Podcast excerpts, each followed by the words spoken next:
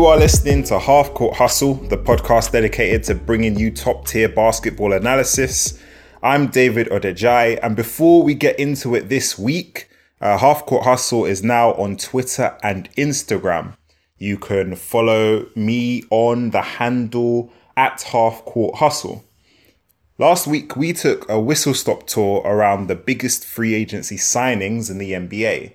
Today, we're going to switch it up a little bit and take a deeper dive at the Houston Rockets and Los Angeles Lakers, who made two of the biggest trades this year, which could tip the balance of power in the Western Conference.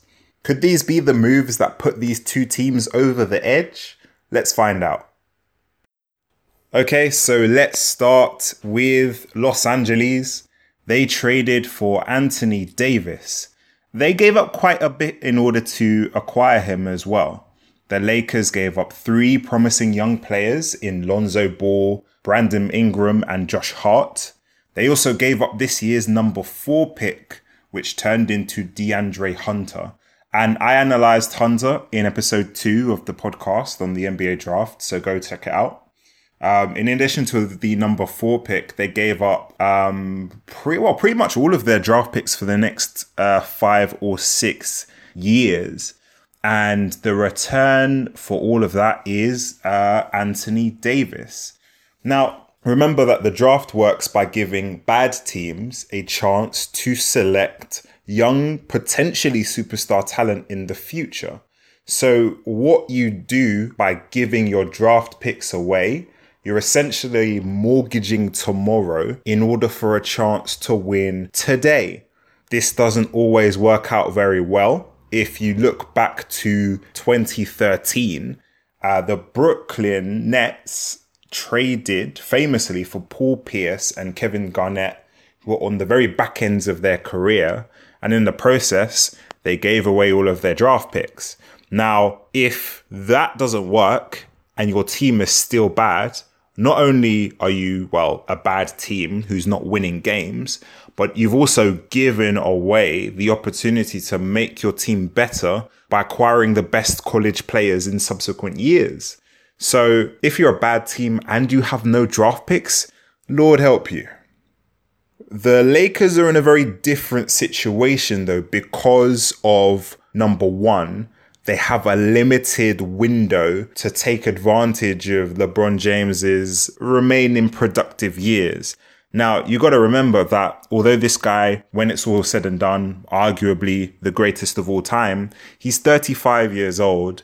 And in terms of being a star player who can have a maximum impact role on a championship winning team, he's got three, four years max of being a top tier player. So getting somebody in Anthony Davis, 26 years old, proven all star talent, high impact player, that's a good return for those assets. So let's start with the impact that Anthony Davis is likely to have on the team. Now, for those of you who don't know much about Anthony Davis, this guy is nothing short of a unicorn. He's a six foot ten power forward slash center although he prefers to play the power forward role. Um, but the thing that makes him really special is the fact that he is almost seven foot tall, but handles the ball like a point guard. And when he was about 15 years old, he was only six foot two, and he was looking to to be a point guard. So the guy was training to be a point guard. He was going to go to college as a point guard as well, but he had this insane growth spurt and went from six foot two to like six foot ten uh, in in about four years. So when you add to his point guard dribbling ability, uh, his lanky frame, and his athleticism, you have a player that is very difficult to stop from driving to the basket. In addition to that, he's a very skilled post player and he's able to make hook shots and difficult turnaround jumpers. Uh, that means he's quite dominant from the post area. He's not a certified threat from the three point line, but if you leave him open, he'll be able to hit them. And for somebody who plays the sort of center power forward position, he's able to drag out shot blockers who have to go and guard him on the perimeter, or else he'll just make open shots. He is too big, really, for perimeter players to effectively guard him, but he's also too quick for most of the bigger men in the league to guard him effectively as well. So, what you're looking at is a walking mismatch. And all of this is before you add in the fact that he's got game changing defensive ability. He's led the league in blocks in three different seasons, and he averages about two blocks a game. Where Anthony Davis is going to be the most deadly on offense is being the roll man with LeBron James as the ball handler in a pick and roll situation. So, Anthony Davis comes up and he sets a screen for LeBron the guy who's guarding AD now has to make a decision. Let's say the person who is defending Anthony Davis sags back and tries to contain LeBron and stop him from driving to the hoop. Well, that allows Anthony Davis to just pop out to the three point line and, and take a shot. If the big man who's guarding Davis comes forward and tries to uh, trap LeBron with a double team, you got to remember that LeBron is a pretty well, he's a precision passer. And Anthony Davis has really good hands. He's great at catching the ball in most situations. So LeBron can either escape the double team, make a short little bounce pass to, to AD, or just pass out of the double team. Anthony Davis can roll to the basket for an open dunk, or if he has a help defender who's come from the weak side to meet him before he gets to the basket, Anthony Davis can pass it out to an open shooter who can then shoot the three. Now, last season, LeBron was running this action with JaVale McGee. And although JaVale is able to finish, he's able to catch those alley oops, he's able to catch those lob passes, Anthony Davis is an upgrade in almost every way. And the thing about LeBron James is with all of his physical gifts, with his ability to just bully his way to the to the rim like the defender's not there, his supreme speed and strength, it's easy to forget that the guy is a masterful passer. It's it's honestly, you know, it's like if somebody took Steve Nash and put him in that super soldier machine in the Captain America movie. Like, like that's LeBron James. So when you have a player like that running a pick and roll situation with Anthony Davis, Bro, that that that combination is going to be a serious problem for opposing teams. The other big difference is the fact that the Lakers, in addition to Anthony Davis, have a lot more perimeter shooting talent than they did last season. They acquired Danny Green, which, in my opinion, is one of the more underrated moves of the free agency. And they also picked up Jared Dudley as well. Dudley is a veteran player, very capable three point shooter, and he's got that kind of scrappy, hard nosed, like play hard, uh, hustle mentality. Danny Green, on the other hand, is a sniper from three point range. He's shot just under 46% from the three point line, which is staggering and good for second in the entire NBA in terms of percentage of three shots made. Now he did struggle in the playoffs this year. He he struggled quite a lot actually in the early rounds with Toronto. He had some decent moments in the finals, but overall wasn't that convincing in the playoffs. But to be honest, he's still deadly from long range.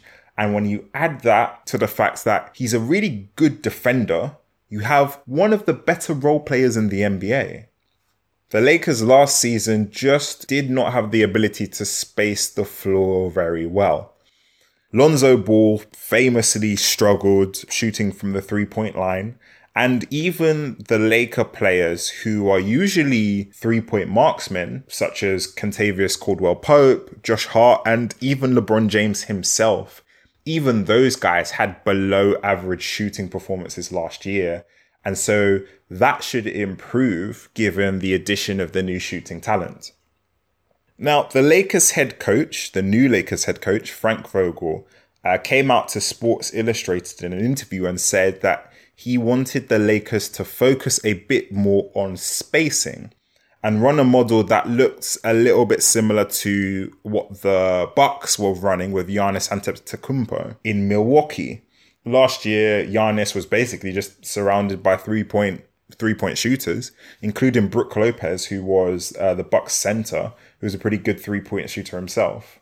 In terms of adding big men who can shoot the three this year, the Lakers have Anthony Davis, of course, who can shoot the three, but could improve his pick and pop shooting. His percentages uh, in that situation haven't always been stellar. They've also added Demarcus Cousins, who in recent years has proved that he's able to shoot the three from at least the league average, which is really useful to have in a center who's able to just pop out to the three point line and place a lot of pressure on the interior defense. With the addition of these guys, that should mean that Vogel is able to surround LeBron with three or four marksmen a lot more often. Speaking of Demarcus Cousins, he's going to be an unknown quantity next season. He's going to be a bit of an X factor.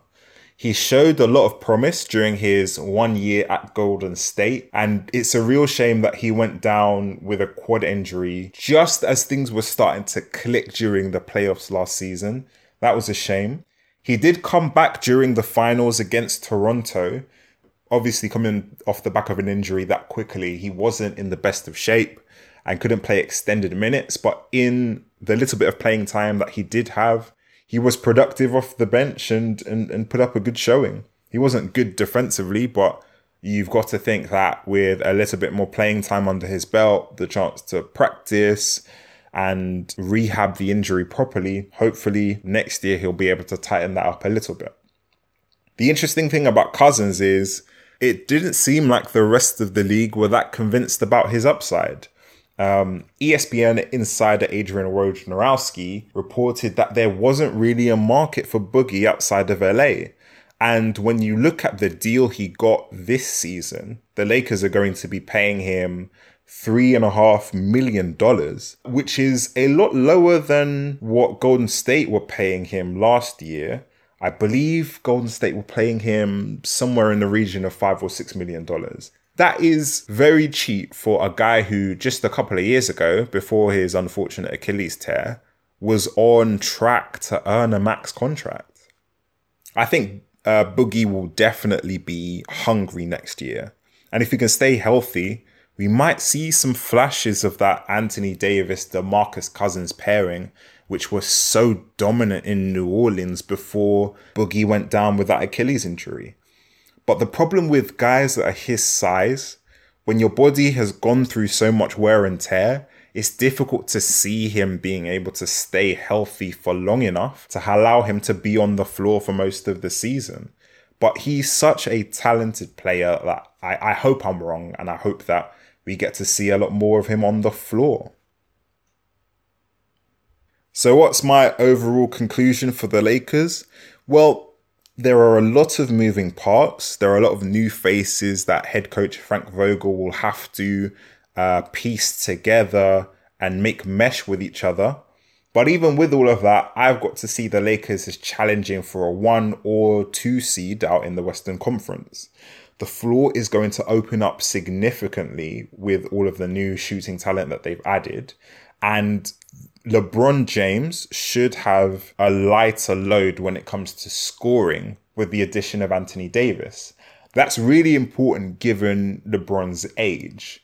Uh, I think last season showed that even though he is still A1, I don't think he's going to be able to carry the team on his back for as much of the season as he used to in his, his days in, in Cleveland. I think those days, unfortunately, are coming to an end. So it's going to be important that he has other people on the floor who are able to put some points on the board and take the pressure off him.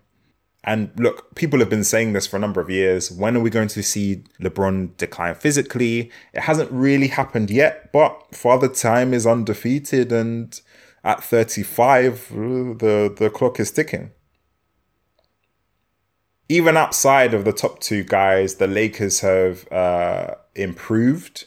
They've added Avery Bradley, who is a tenacious defender and will be a boost to LA on that side of the floor. They still have Kyle Kuzma, who I'm hoping will take another step forward this year and be even more of an offensive threat. So I'm liking the Lakers' uh, depth chart for now. They've got some good pieces. So the bookmakers have the Lakers winning 51 games this year, which will probably be good for about fourth or fifth seed in the West. I think that's underselling them slightly. Like if I had to put money on it, I'd bet on them winning more than 51 games this year. But we'll see. We'll see how well the pieces mesh together. And we'll see just how much LeBron is able to do this year.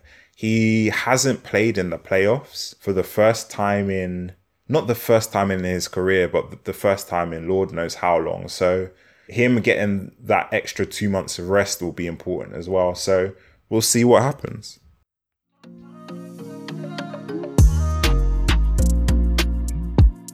Right, so moving on to the Houston Rockets and Russell Westbrook reuniting with former teammate James Harden. Last week, we touched on the fact that Paul George made the jump from Oklahoma City to the Clippers in what was the single most shocking move of the offseason. Nobody expected that to happen.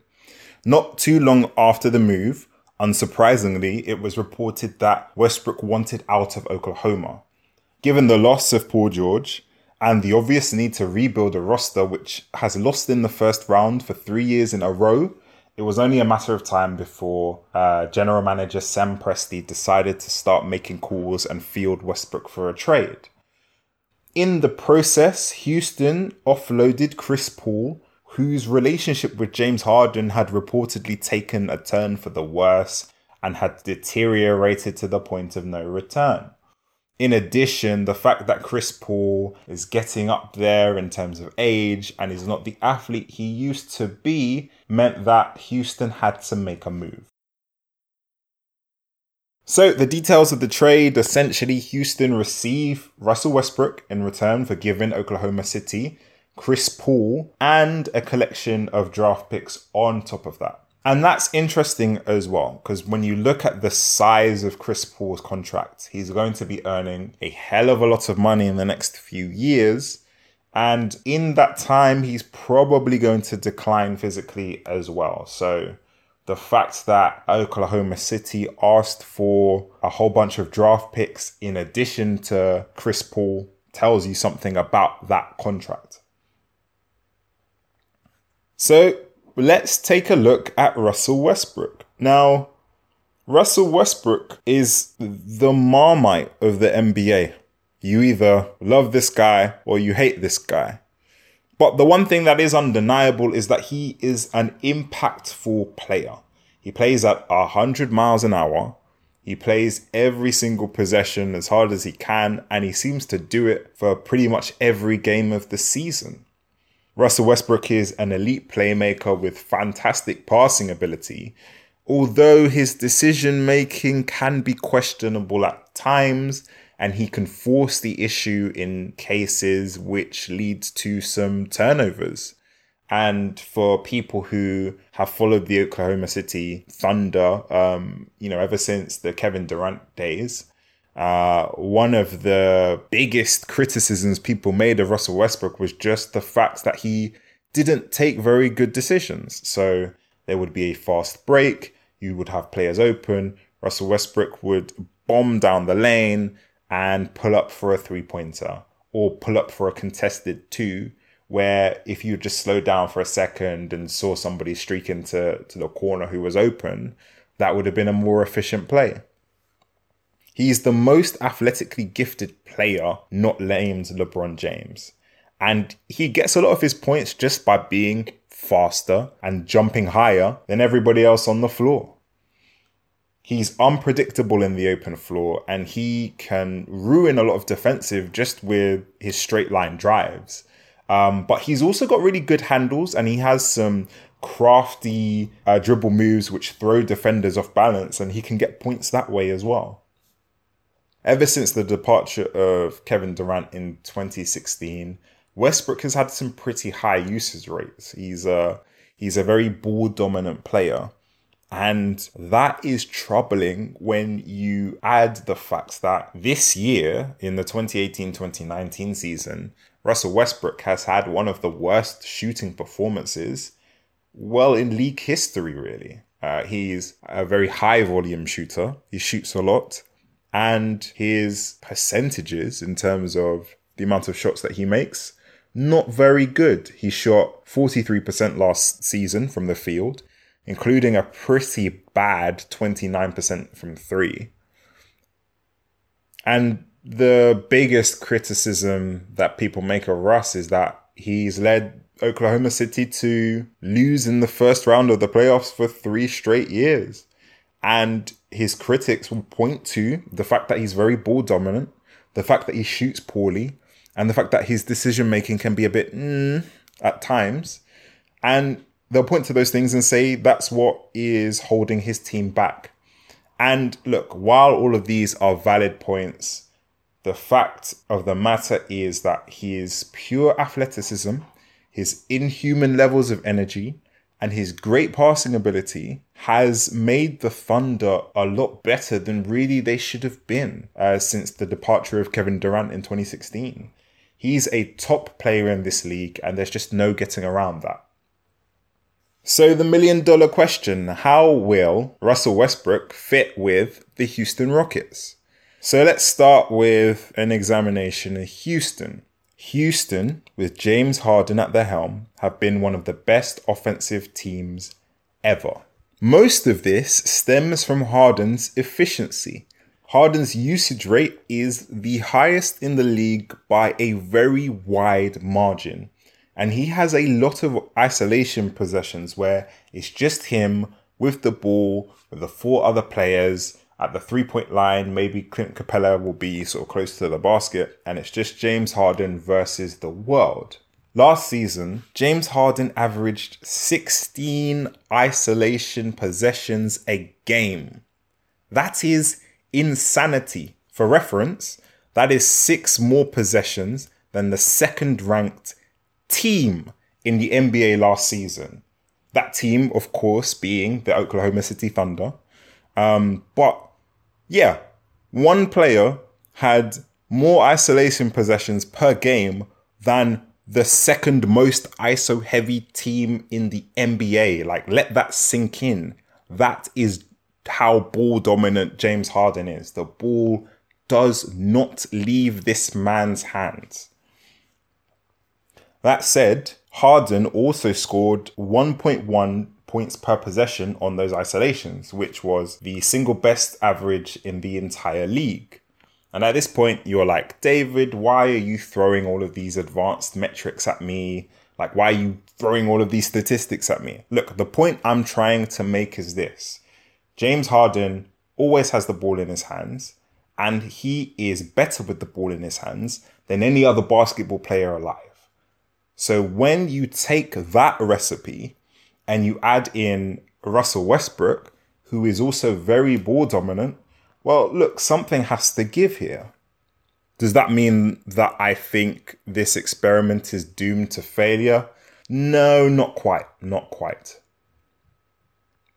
So let's take a look at Houston, for example, running the pick and roll. Uh, when you have James Harden running a pick and roll, he's really deadly because, as we've just established, he's one of the best isolation players in the league. So, how do you defend the Houston pick and roll? Well, you can just switch a defender whenever the screen comes. But then, if you switch a big man onto James Harden, he'll just dance his way to the basket. Do you double team him? Do you hedge and have the, the big man just come and, and, and, and try and trap Harden? Well, he's able to pass out of double teams and Houston are built on the fact that they have uh, good three point shooters surrounding James Harden pretty much anytime he's on the floor. So that makes it really difficult for defenders to really help whoever's guarding Harden. As a defender, do you go under the screen? Well, then Harden will just step back and shoot a three pointer in your face. So you take Harden running the pick and roll, you add Chris Paul to that mix, and you basically have an extra pick and roll threat. Now, at the time when Chris Paul was traded to the Houston Rockets, we were asking many of the same questions that people are asking today. How are you going to take James Harden, who is super ball dominant, really efficient, but really doesn't do much other than isolate? How do you then add in Chris Paul, who also really needs the ball in his hands and is one of the best point guards in the league? Well, essentially, you just take turns isolating. That seemed to be the recipe for Houston. Um, but yeah, Chris Paul is also like a pick and roll threat because he is one of the best passers of all time.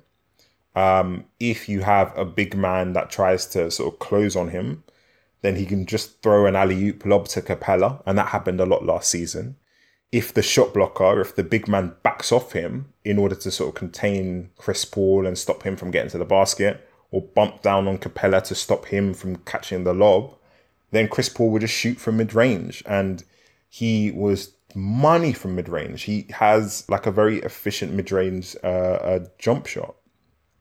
But when you take Chris Paul and replace him with Westbrook, there's a little bit of a problem because Chris Paul is able to slow the game down, read the floor, and make the right decision every single time. He is one of the best point guards in that respect. Now, Westbrook is less surgeon and more bulldozer. What he has in terms of sheer force of will, he lacks in terms of split second decision making. That said, Russell Westbrook is still an elite playmaker, and he is at a very different point in his career than Chris Paul. Now, there is potential for the addition of Westbrook to be a net positive for Houston. Why do I think that? So Chris Paul at this point in his career, as I've indicated, is he's at the back end of his career and athletically he isn't what he used to be. He can't beat players off the dribble like he used to, and that makes him easier to defend. It makes him a bit more predictable. Westbrook, for all his flaws, is a stick of dynamite and is a huge upgrade in terms of his athleticism.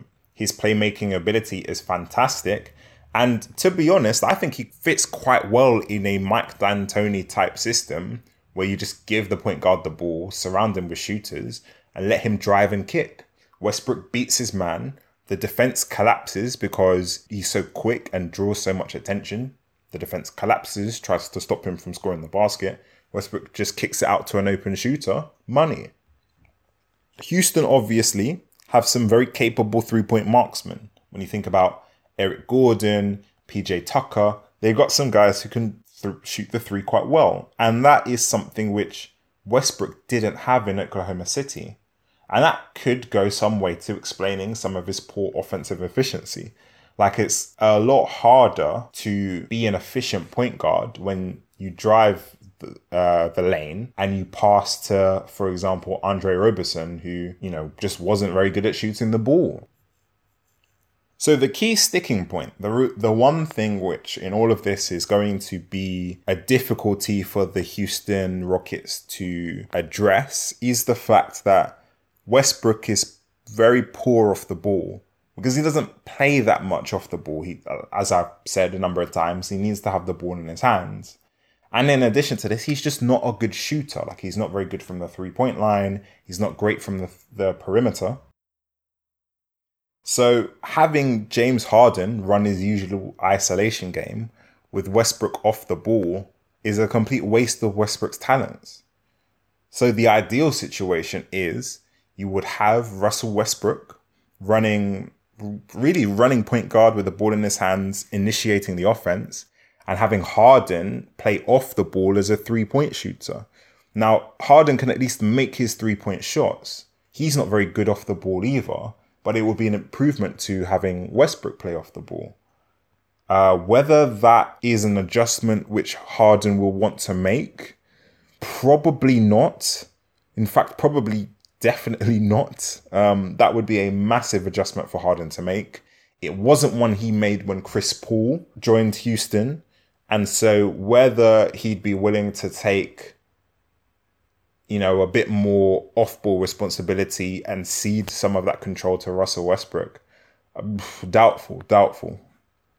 So, look, what's the bottom line here? Statistically speaking, James Harden has been, this season at least, the best isolation player that the league has ever seen. The Rockets' entire system is built on the premise of putting the ball in that man's hand and getting everybody else to stand in the corner and wait for a pass so that they can shoot a three. And it's difficult to see how Westbrook can fit into a lineup where that is the chief mode of operating. Does that mean that Russell Westbrook is going to be of no use? No, of course not. If you put the ball in Russ's hands, his combination of athleticism and dynamism will mean that he's going to be able to create shots for other players in the offense. But the real question is whether Houston is going to want to take the ball out of James Harden's hands. Now, we know Houston is filled with coaching staff who are very into statistics and analytics and the most efficient shot possible. And so when you have on your team the most efficient scorer, sorry, one of the most efficient scorers that the game has ever seen, it's a lot to ask of them to take the ball out of that guy's hands. So look, this is going to go one of either two ways. I think Houston will figure it out and destroy the Western Conference, or this whole thing is going to collapse in acrimony. Like it's it's going to be one of those two things. Um, the bookmakers have Houston winning 52 games this year, which, if I'm honest, sounds about right to me. I think if Harden can cede a little bit of his uh, ball handling responsibilities to Westbrook, and if Westbrook can reduce some of his more head scratching decisions with the ball, this team could be very, very dangerous. Those are some very big assumptions, though. So, you know, I do not have a clue, to be honest. Um, I think Houston will definitely make some noise in the playoffs. Whether they'll be able to put it together and make it past uh, LA, either of the LA teams, or past Portland or past Denver. Oh boy, I don't know. Having just watched Russell Westbrook at his uh, introductory press conference in Houston, he's come out and said a lot of the right things, saying that he doesn't need to touch the ball in order to impact the game, and that he's happy to sacrifice and play off the ball in order for Houston to win. Now that's really interesting, and I think I think that uh, bodes well for Harden and Westbrook's on-court chemistry. The fact that they are friends and former teammates is a good thing, and that is definitely a key difference between Chris Paul and Russell Westbrook in that regard. Westbrook has chosen to come to Houston to um, play with Harden that said, we'll have to see how it works in practice. I know for everything Westbrook is saying uh, in terms of him not needing to to touch the ball, he can definitely act as a slasher. But the fact is that unless he's able to recover his shooting touch, um, I just don't see him being used well as an off ball threat. The problem is Westbrook is better on the ball than he is off the ball but James Harden is the best player on the ball in the league. So, you know, it's a bit of a dilemma for Houston. But Westbrook is saying that he wants to make things work. So let's see how it goes. So, those are my takes on two of the biggest trades this year. Do you agree? Do you disagree? Either way, keep the conversation going by following me on Twitter and on Instagram uh, with the handle at Half Court Hustle. Until next time, see you later.